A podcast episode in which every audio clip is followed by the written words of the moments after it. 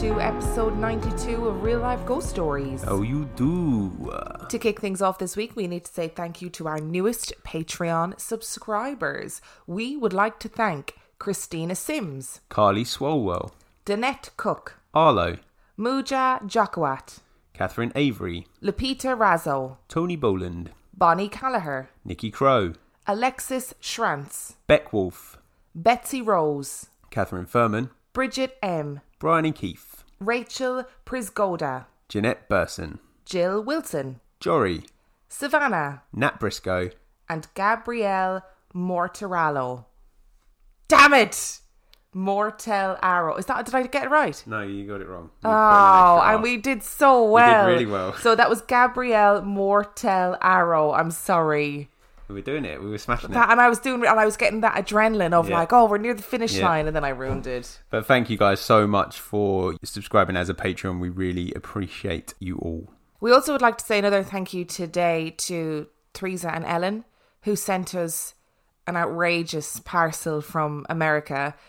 Outrageous We have no in a positive way. yeah it was it was amazing. You know it, it, just it was just full of american snacks and we're so excited. And i know i know i absolutely know that you didn't send it to us for this reason so that we could you know thank you on the show. But we wanted to say thank you because honestly it made our year. It's incredible and thank you so much.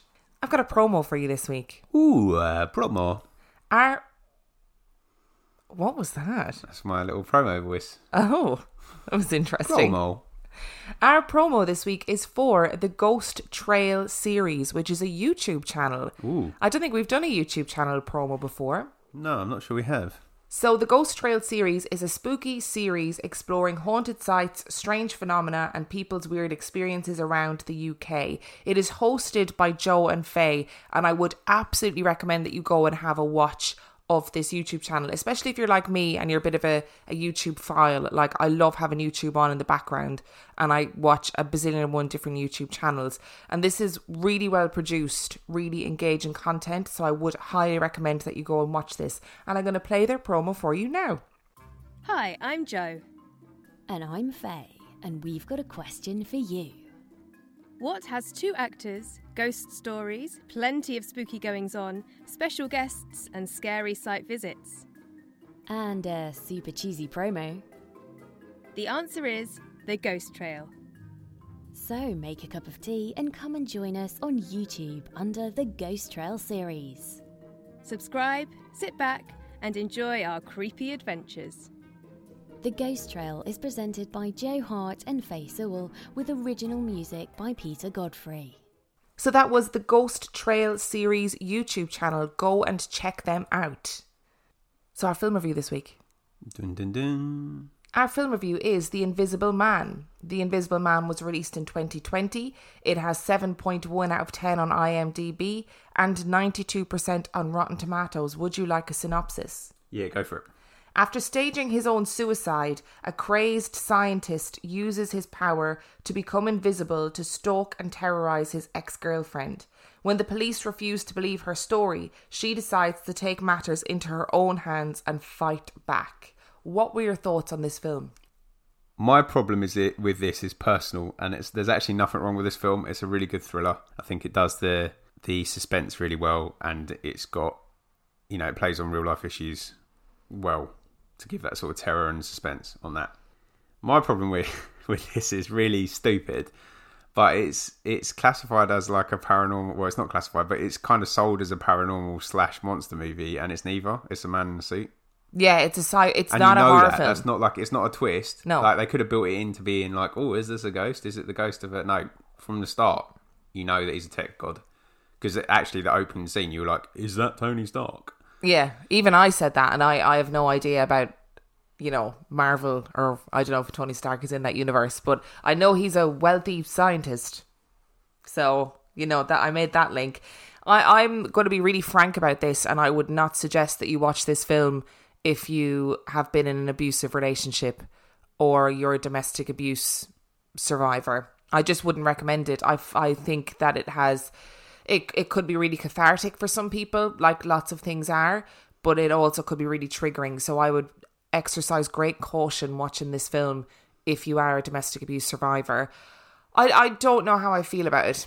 I think it was I mean it was fine. It was engaging. The beginning really freaked me out because I thought that it demonstrated actually the reality of domestic mm. abuse really well in that it's often really insidious and secretive and people aren't aware of it until there's some sort of explosion and suddenly people are aware and also other people not believing or understanding a victim and understanding what they've gone through. I thought that was explored really well. And I thought in the beginning when he first starts uh terrorizing her, I guess, that was ge- that genuinely frightened me. Like Yeah. it was re- it was really scary and I I found it very uncomfortable. But I kind of thought towards the end it lost the run of itself a bit, which is often the way, right? With these kind of films. I will hands up say that I ruined this film for myself. So just because I don't like it doesn't mean that you guys should take that as actual. I mean, not that you take my film reviews for gospel anyway, but you shouldn't take that as a reason not to watch it. I ruined this because I I hate things where I know exactly what's going on instantly. Yeah, yeah, and you do. There is no, there is no mystery. No, and I know I know it's obviously it's based on a rehash of the Invis- Invisible Man where he was like had powers and stuff like that. But it was just it just like I literally disengaged with it the instant the instant that they made it very clear that it was someone in a suit, Yeah, and I was just like, okay, well I know what's happening now. So there's no terror to it. We know that she is actually being stalked by her husband. that is what's happening. I don't. I just. I just don't really know how I feel about it. It's de- definitely not a horror film. So if you're looking for a horror film, this isn't it. It's a thriller. It is a thriller. It's It a is a thriller, thriller. movie. It's not a monster movie either because it's, it's a guy in a suit. That's not a monster, I mean, it's. even though it's technically part of the dark universe, which baffles me. But there you go. I also found the opening scene really heartbreaking when she's trying to get out of the house. So the bits that I felt really uncomfortable with and the bits that I found most intense were actually around her relationship with him and not about the fact that he was an invisible man. So it's I don't know. I don't know how I feel about it. it, I think it did a good job in creating that terror and tension from him being a evil man. An abusive bastard, yeah. And that's that's it. That's why it did. It went in like that, and I get it, and it makes sense, and I think they did it well. I'll tell you one thing though, Elisabeth Moss is incredible in it. Very good. she's really really good in it she is just i mean the trauma the trauma is written all over her face and then when she goes and when she does like she escapes in the first you know five minutes so that's not Yeah, it's not. that's not a spoiler and when she goes and lives in her friend's house and his frustration at her inability to leave the house because she's so frightened all of the time like i thought she was amazing You could tell this story with seven well chosen shots of Elisabeth Moss's face. yeah She the trans watch the watch the transition of her face from the start to the end, and the different various different stages it go through. It's incredible. yeah, she is incredible in it. So I don't know. I mean, it's not a horror film. That's kind of my takeaway from it. It's not a horror film. Proceed with caution if you're a domestic abuse survivor, or even, you know, as some people might be listening to this, are currently in an abusive relationship. Genuinely, I would imagine it's very triggering for some people. So, what would you give this film out of I'm not going to score this one because I don't think it's fair. Because I just I've ruined it for myself. So I'm just not going to give it a rating. I think if you want to see it, watch it. I don't really know what to score it. I think if I if I scored it, it would be entirely a personal opinion, and I just didn't enjoy it because I disengaged from the start. But it is a good film, I, and it's my own fault, so I'm not going to score it. I think if you if you like a good thriller, Yeah. and you are feeling kind of um, secure enough to be able to watch a film that deals with themes like this, I'd give it around a three. I thought it was, you know, Elisabeth Moss for me gets a five. She was absolutely fantastic in it, but the film itself, I I agree. I think the the beginning is terrifying and it really is heart in your mouth kind of territory, but then it loses the run of itself a little bit. yep. Which brings us to our story this week. We're moving from one invisible man to another. Right. And we've got a very interesting topic. Is this interesting in air quotes? No, this is genuinely interesting. It's something that you, I know, are interested in. I thought it was like interesting. But it took me down a really weird path when I was researching, like Okay. really weird. If anybody saw my tweet during the week, you'll understand what I mean.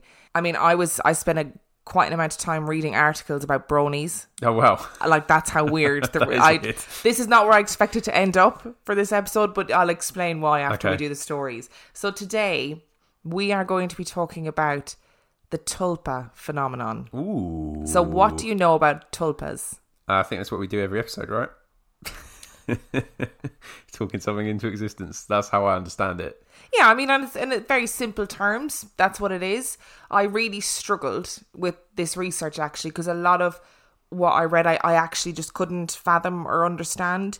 And then a lot of the modern interpretation or the Western interpretation of what a tulpa is maybe isn't actually based in in Tibetan mysticism. So it's kind of it's kind of a bit tricky territory. So if I say something and you listen and you are an expert on this particular topic or you know more about it than I do, you know, I did my best.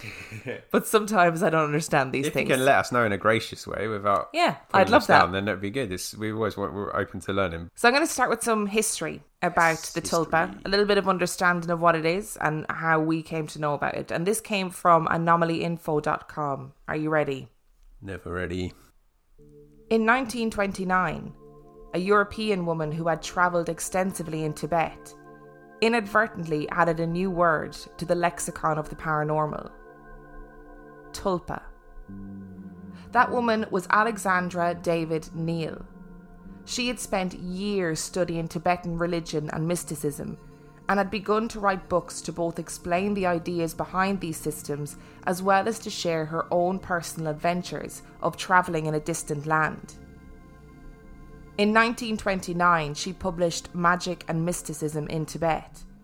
Among other things, this book told of David-Néel's own encounters with a Tibetan spiritual phenomena named Sprulpa, which she chose to write as Tulpa, perhaps to render the word more phonetically correct to what it would sound like in Tibetan rather than how it would be read in English. A tulpa, as David-Néel explained it, is a sort of illusion created by spiritual energy. It can look like anything and can also be mistaken for a real living entity. In extreme cases, these illusions can be solid and, if of a living being, can take on a life of their own and possibly outlive their creator. Tulpas are created either by a spiritual entity or by a human who can properly envision the object they wish to represent as if it was real to begin with. In Tibet, it was believed that various spirits and deities used tulpas to create manifestations of themselves for people to interact with. It was also believed that some very well trained lamas, that's holy people, not the animals, could also create these illusions with varying degrees of skill. Past that, even common people could occasionally create a tulpa inadvertently when they focused on a thought too much.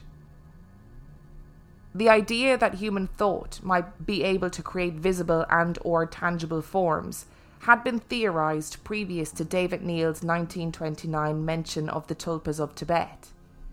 In Europe and the United States in the late 1800s, it had been suggested by several people that such an effect, referred to as a thought form, might be an explanation of how ghosts manifested themselves and how people could be seen in two places at once. Most of this theorizing took place in either writings associated with the Societies for Psychical Research in Britain and in the United States, or in various theosophical literatures, and in both cases, they didn't really grab the imagination of the general public. David-Néel's account of the phenomena most certainly did grab public attention, though, partially because stories of mystical Tibet were generally popular at the time she published her book, and partially because of the rising interest in various magazines devoted to weird, mystical, and paranormal true stories. So, David-Néel's tulpas, and especially the account of the tulpa she claimed to have created herself, became the primary example of what a thought form was from then on. But the trade off was that the phenomena itself was now largely presented only in context of the creation of a tangible living being from thought, with all other possible connected phenomena generally ignored. A number of people have since put forward the belief that if a single person can create a tulpa, then a collective belief in a being shared by a large group of people could create a sort of collective tulpa. This collective tulpa idea has been proposed as the base phenomena behind a wide variety of strange occurrences. From visions of holy figures to uncatchable monsters like Bigfoot or Nessie. Unfortunately, given the rigorous nature of the creation of an individual's tulpa, as described by David-Néel, it seems unlikely that a collective set of beliefs could be precise enough for a long enough period of time to create a functional critter. So, as a theory, it's a huge stretch, especially since no one is able to prove that tulpas exist. Still, if tulpas do exist, they have the potential for pointing to a mechanism which could allow spirits to manifest, and for living beings to create a wide variety of paranormal phenomena. It's important to note before we go any further that there is still a large amount of debate about whether the tulpa that we now understand is actually representative of the true tulpa of Tibetan mysticism. I like that idea that if one can generate the thought, then the collective thought can generate something even more stronger, and maybe that's where Bigfoot comes from. I mean, that didn't make sense what I said, but you know, everybody no, knows that everybody knows. understand what you mean. everybody knows the point that I'm talking about.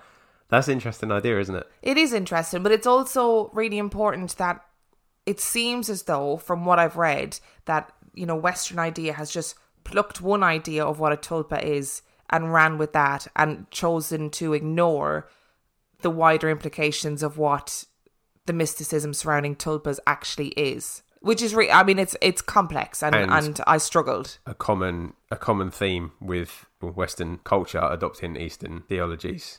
Yeah, so we we hand take picking like the whole 60s I'm, I'm thinking of a specific movement so the whole 60s thing that the beatles got heavily into was uh, was was focused very much on transcendental meditation and not all the other stuff that goes with it like transcendental meditation is part of a bigger thing So I think that Tibetan um, tulpas are a part of transcendental um, meditation and also a part of tantric yoga. And there's lots of different. It's not just oh, if you think hard enough, you can create something. It's it's about reaching a particular meditative state, and it's not uh, maybe as simplified as what we understand Yeah. it as now. absolutely because if it was that simple imagine like you know how you know how obsessive I get over things imagine the weird crap that I would do our house would be full of just wandering random beings. And I'd be like, Dan, is that another tulpa? For fuck's sake. Stop obsessing over things.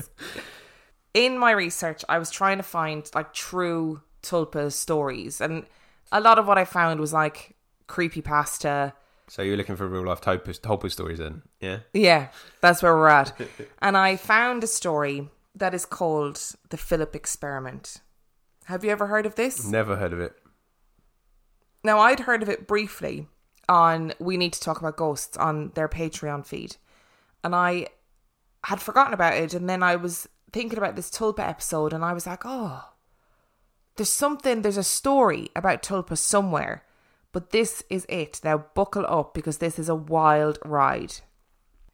In the early 1970s, the Toronto Society for Psychical Research created a ghost. They quite literally thought a ghost into being. That probably sounds absurd, and maybe it is absurd, but it is a well documented experiment that inspired many other experiments like it. The theory has long been proffered that the human mind is capable of many great things that we are not even aware of yet. There have been many cases of people receiving head injuries and apparently gaining superpowers as the pathways of their brains open up to allow synapses to spark and connect in a way that wasn't previously possible. Derek Amato hit his head in a diving accident and became a master pianist. Orlando Serrell was hit with a baseball and now has the ability to remember the day of the week for any date since August 17th, 1979. The list is actually endless and demonstrates the unique capability of the human brain to do amazing things. It is natural, therefore, that people would question whether some paranormal experiences can be linked to the immense untapped power of our own psyche. Paranormal researchers have long theorized that poltergeist activity, for example, is linked to the psychological impact puberty has on teenage girls. So, is it possible that door slamming, footsteps, and flying objects could actually be caused by manifestations of our own imaginations. This is exactly what the Toronto Society for Psychical Research wanted to find out. And so, they set about creating a ghost. Dr. A. R. G. Owen assembled a team of eight people, specifically chosen to be representative of the variety of human experience. There was Owen's wife, there was the former chairperson of Mensa, an industrial designer, an accountant, a housewife, a bookkeeper, and a sociology student. The research was also overseen by psychologist Dr. Joel Whitton. The group decided that if they wanted to create a ghost, they at least needed to give him a convincing backstory. So they set about creating a fictional biography for a fictional man named Philip Aylesford. Philip was the quintessential aristocratic Englishman living in the middle 1600s at the time of Oliver Cromwell. He had been a supporter of the king and was a Catholic. He was married to a beautiful but cold and frigid wife, Dorothea, the daughter of a neighbouring nobleman.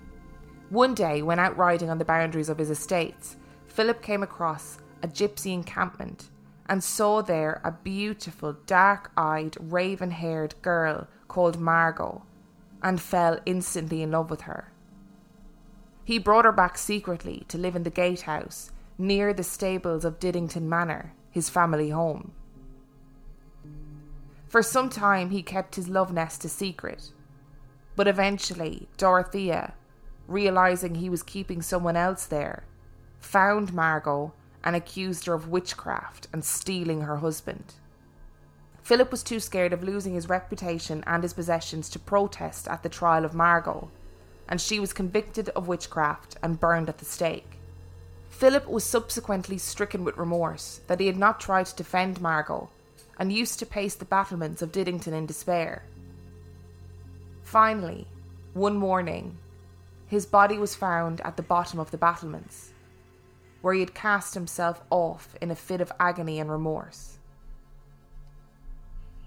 None of this was true, of course. It was a completely fictionalized narrative dreamed up by the team of eight as they filled in the details about Philip's tragic life. Not only did they create his life, but they used the artistic talents of one of the members of the group to draw Philip, giving the group a shared visual of the man they had invented. In September 1972, the team began phase two of their ghost creation experiment. This phase was the real long haul and definitely tested the commitment of the team. For an entire year, they met regularly and sat and discussed Philip and his life in detail. They shared stories about what he had done, dreamed, and felt. They collectively meditated about him and tried to learn to visualize their collective hallucination in more detail.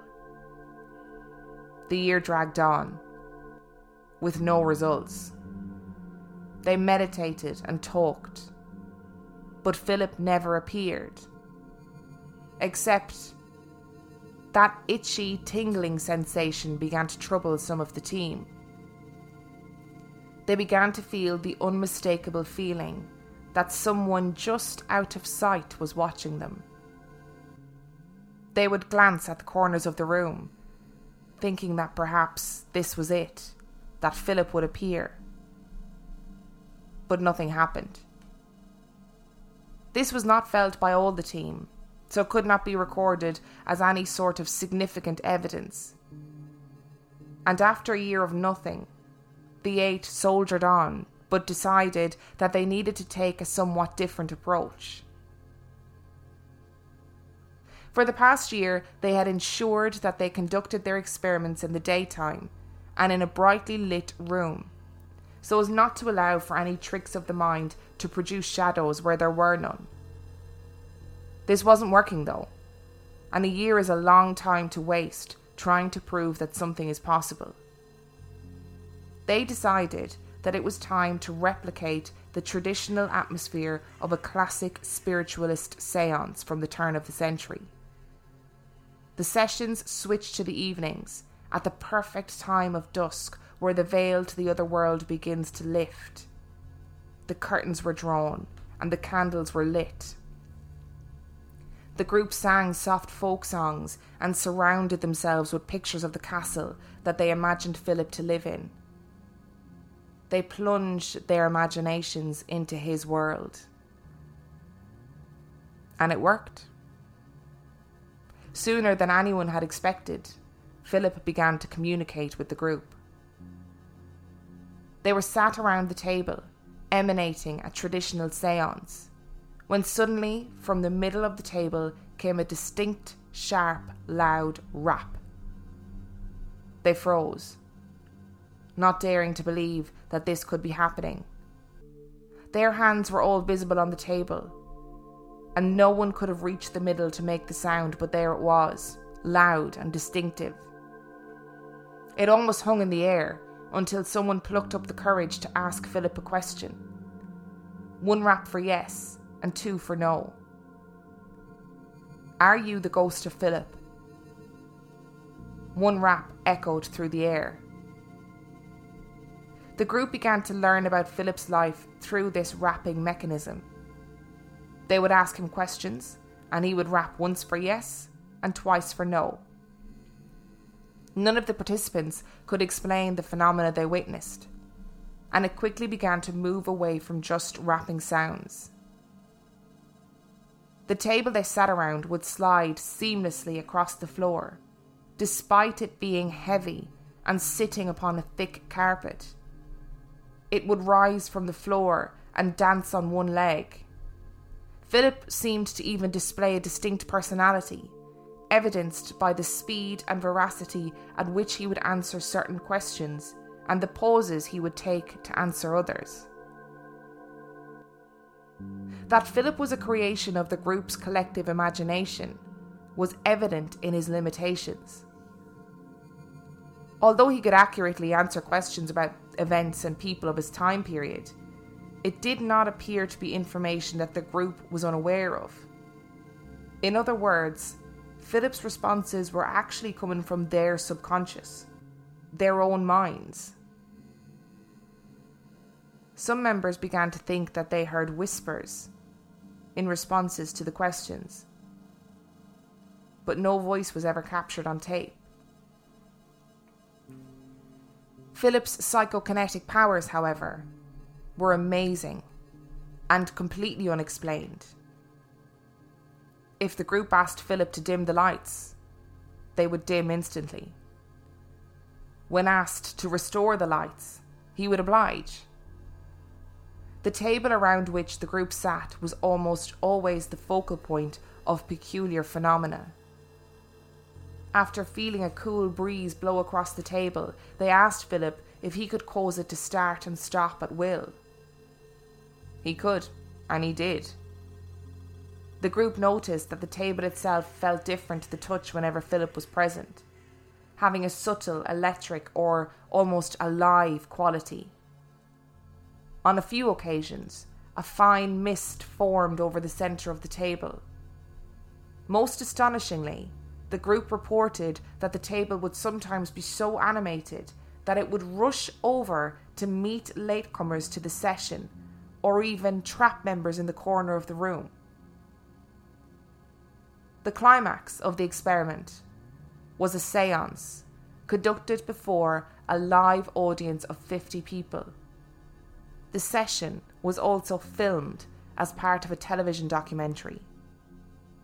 Fortunately, Philip was not stage shy and performed above expectations.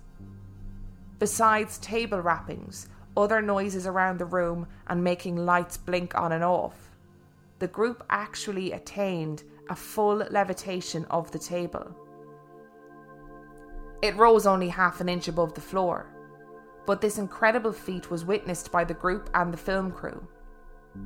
Unfortunately, the dim lighting prevented the levitation from being captured on film. Although the Philip experiment gave the Owen group far more than they ever imagined possible, it was never able to attain one of their original goals to have the spirit of Philip actually materialise. The Philip experiment was so successful that the Toronto organisation decided to try it again with a completely different group of people and a new fictional character. After just five weeks, the new group established contact with their new ghost, Lilith, a French Canadian spy. Other similar experiments conjured up such entities such as Sebastian, a medieval alchemist, and even Axel, a man from the future. All of them were completely fictionalized, yet all produced unexplained communication through their unique raps. A Sydney, Australia group attempted a similar test with the Skippy experiment. The six participants created the story of Skippy Cartman, a 14 year old Australian girl. The group reports that Skippy communicated with them through raps and scratching sounds. But what are we to make of these incredible experiments? While some would conclude that they prove that ghosts don't exist, that such things are in our minds only, others say that our unconscious could be responsible for this kind of phenomena some of the time, but they don't actually prove that there are no ghosts. Another point of view is that even though Philip was completely fictional, the Owen group really did contact the spirit world. A playful, or maybe demonic, spirit took the opportunity of these seances to act as Philip and produce the extraordinary psychokinetic phenomena recorded. Or maybe a group of people who had worked for over a year just desperately wanted to prove themselves right. That is fascinating. I like the idea that Skippy, the Australian character, communicated in raps and scratching. It's like she's a DJ. I, the more I said raps during that, I did not think this through when I was writing it. I was like, not rapping as in the music, rapping as in the knocking, and now I can just hear Philip rapping uh, constantly. And, and everybody's listening to you going, wow, she's really understating the importance of this ghost that raps. Emma's just not stressing this point enough. That is incredible. I mean, he would definitely need some sort of rap name like Little Philip or Yeah. something along Lil- those Lil lines. Philip works. I like Yeah. that. And all of this information came from a website called liveabout.com, but you can look up the documentary on YouTube. So go honestly go and look it up. It's a really really fascinating story. And like I said it prompted other people to do similar experiments. So what do you think? Do you think they really created Philip? Like what what happened? Well, firstly, I don't think this is a disproval of the idea that ghosts exist. I think it's more of a human endeavour story, isn't it? What we can achieve through collective, If we literally put our mind to it. yeah, collective positivity and PMA. Yeah, Yeah. these people wanted this to create this thing into existence. They were listening for the right answers. I think that's a really good point. They were listening for the right answers. Yeah. And I think if you spend like a year of meeting up talking about this imaginary man, like that, it, it's pretty mad. It's pretty mad. Surely you get to a point where maybe not fake it. I don't think fake it is the right thing to say. But like you said, they would be desperate for something to happen or desperate to attribute something to Philip. Just not to feel like you've wasted all that time. I don't think it disproves anything. It just proves what you can do if you work together and keep a positive mindset. I think. Yeah.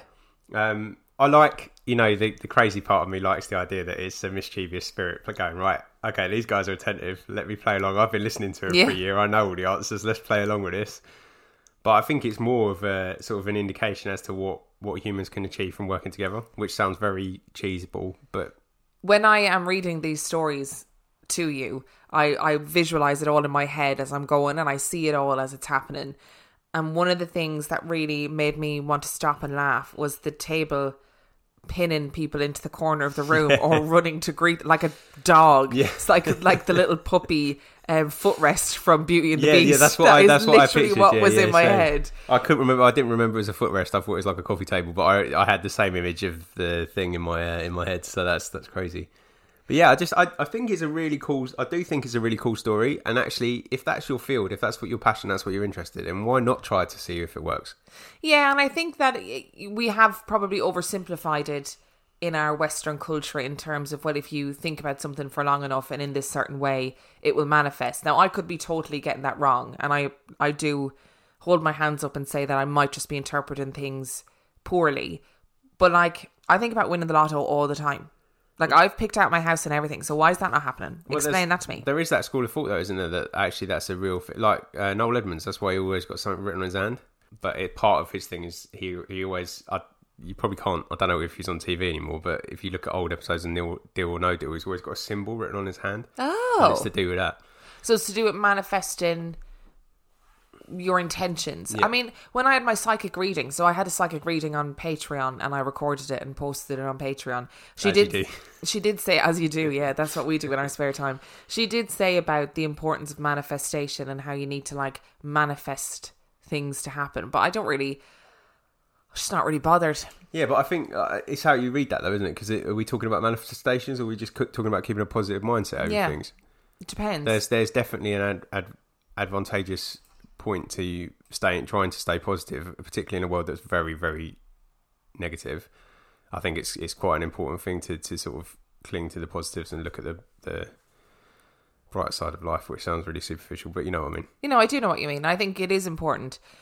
But I do have a real life tulpa story for you. Ooh, So in my travels, as I said, I searched a lot. you mean your travels with the over the internet? yeah, my travels over the internet. I searched a lot. I ended up down a rabbit hole of brony culture, which so there's a whole world of what they they call themselves tulpamancers. Um, I'll put the link to articles about it in the description of this episode if you're interested. And I was like, "Ooh, tulpamancer! That sounds dark and cool. There's definitely going to be some some good occult stories." No, no, it's like bronies and people who like manga and anime who are using this corner of Reddit to help each other to learn how to become tulpamancers and turn the characters that they love into tulpas that they can talk to. Honestly, That's quite cute. like it's really whole like it is That's a really genuinely really wholesome. Because it's not like this is the corner where they all summon the the The dem- de- the demon no. ponies. No, No, it's really wholesome. is there a, is, is there enemies in My Little Pony? Just I've never seen aside. it, so I don't mm. know. Let me know. But I did find a story for you. Okay. So I'm just going to read it to you. It's not about bronies, don't worry. Okay. But I do think if you're interested, that is an interesting facet of fandoms that I think uh, people might want to read about. I'm going to tell you about my experience creating a tulpa. Despite occurring a few years ago, I remember it as though it was last week.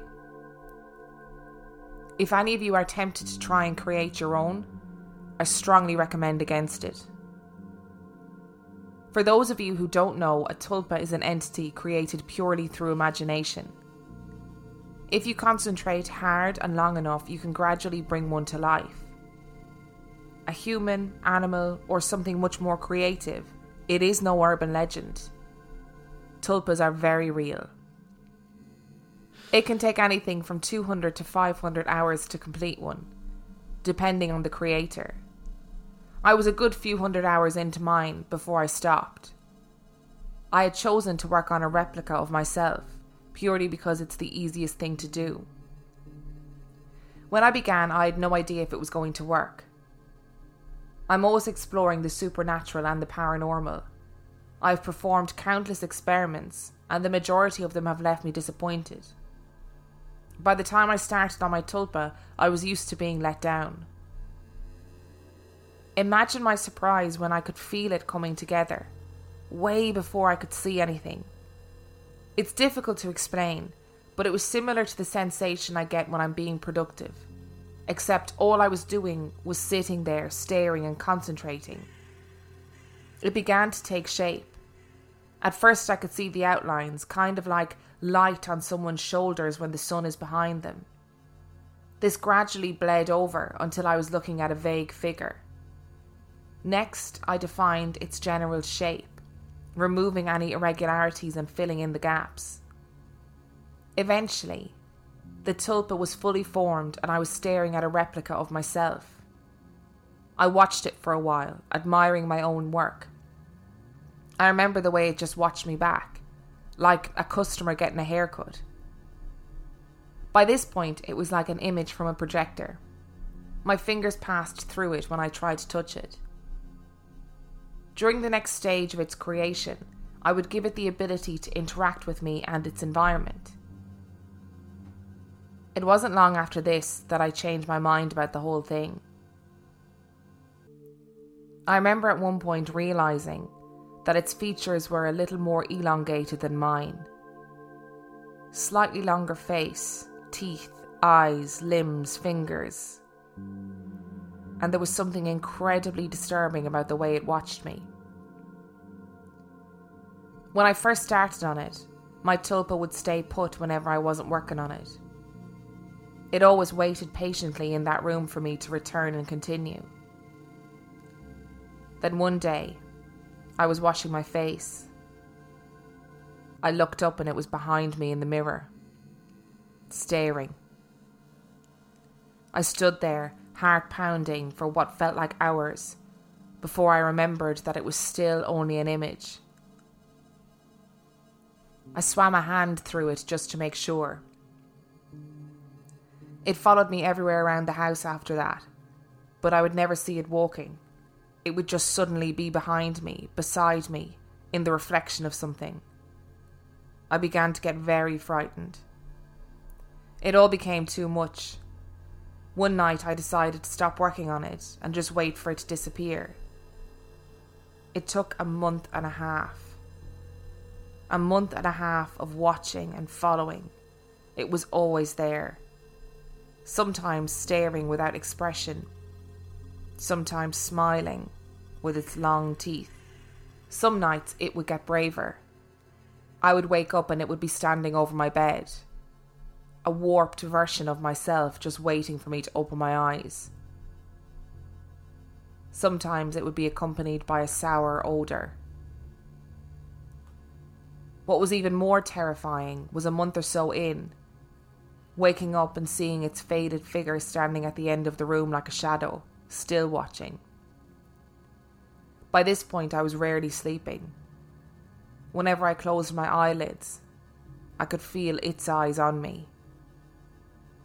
On the nights I did sleep, I would have the worst nightmares imaginable, and it only got worse from there. Picture waking up from a terrible dream only to realise the nightmare was completely real. I hardly ate. My weight plummeted. At one point, my boss asked me to do a drug test. As time went on, the shadow became less and less apparent. The days became brighter again, my nightmares more tolerable. Then one morning, I couldn't see it anymore, nor feel it. And the following night, I slept like a log, and that's when I knew I was really free. So please, don't mess around with tulpas. I know it's tempting to try it. The concept intrigued me at first, too. But I learned my lesson, and thankfully before it was too late. I'm just grateful that I got out unharmed. Imagine if I'd given it the ability to interact and then tried to get rid of it. Its last days would have been much more terrifying. So consider this a warning. If you have a mind like mine, you'll make something dark and regret it. A tulpa's mental state relies on its creators. Remember that. Ooh, that's serious, isn't it? Yeah, isn't that a good it's one? It's like one of those classic stories, though, isn't it? That actually, it's like your shadow actually wants to be you. It's that kind of thing, isn't Yeah. it? And actually, at some point, you make it strong enough, it's actually going to get rid of you and replace you, like the changeling kind of idea. yeah, that kind of same cultural idea, really, isn't it? That Yeah. there there will be a version of you that is just a bit shitter. It did make me think of Kenneth Anger. I don't know what that is. So he's a, he was a, I don't, I don't know if he's still alive, but he was like a record producer, movie guy who was very much into Satanism and the occult. Wrote a film called Lucifer Rising. Was trying to get Mick Jagger to play Lucifer, and Mick Jagger got freaked out by him and ended up not doing it. But one of the thing, one of the big stories about him is that there was this massive party held up. I think it was Brian Jones's house, who was in the Rolling Stones, and they were, there was loads of people there, and loads of people corroborated seeing Kenneth Anger at this party when he was actually somewhere else with another group of people. No. Yeah. So that's what, it made me think of. Yeah, like so. I mean, you've got to bear in mind this is we're talking the late '60s, and it's a party. So Everyone's drugged out of their eyeballs. Yeah, but it's quite it's a really commonly told story about this guy. that he was that there's this one particular party, and I think I think I, I think Bowie and like Mick Jagger and one of the other Stones all remember seeing him in the party at various different points, but not actually being able to get to him.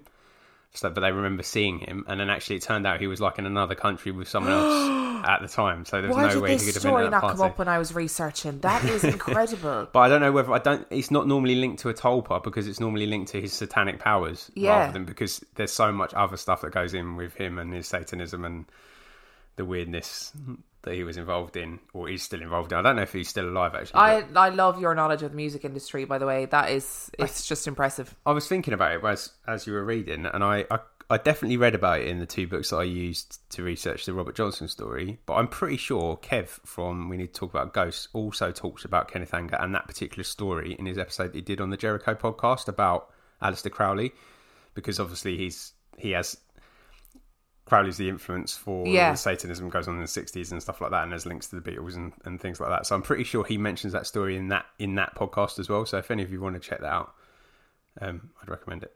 But yeah, that's what it made me think of this idea that you you know you create a tulpa of yourself so that you can be in more than one place at once. But then, Oh, how great would that be? well, I don't know I'd never have be. to go anywhere.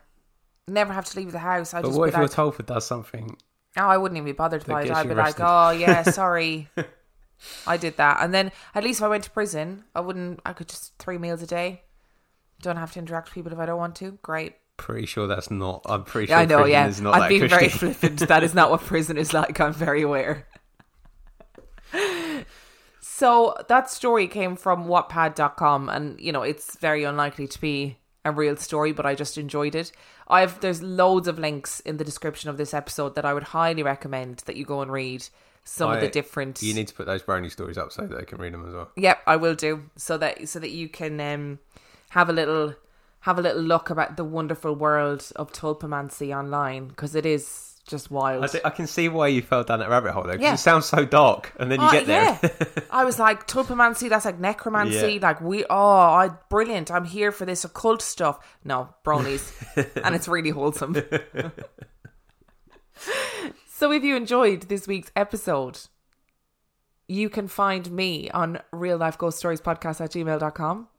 You can find Dan. What did you just say? What? You said real life ghost stories at gmail.com. Oh, I'm say? so sorry.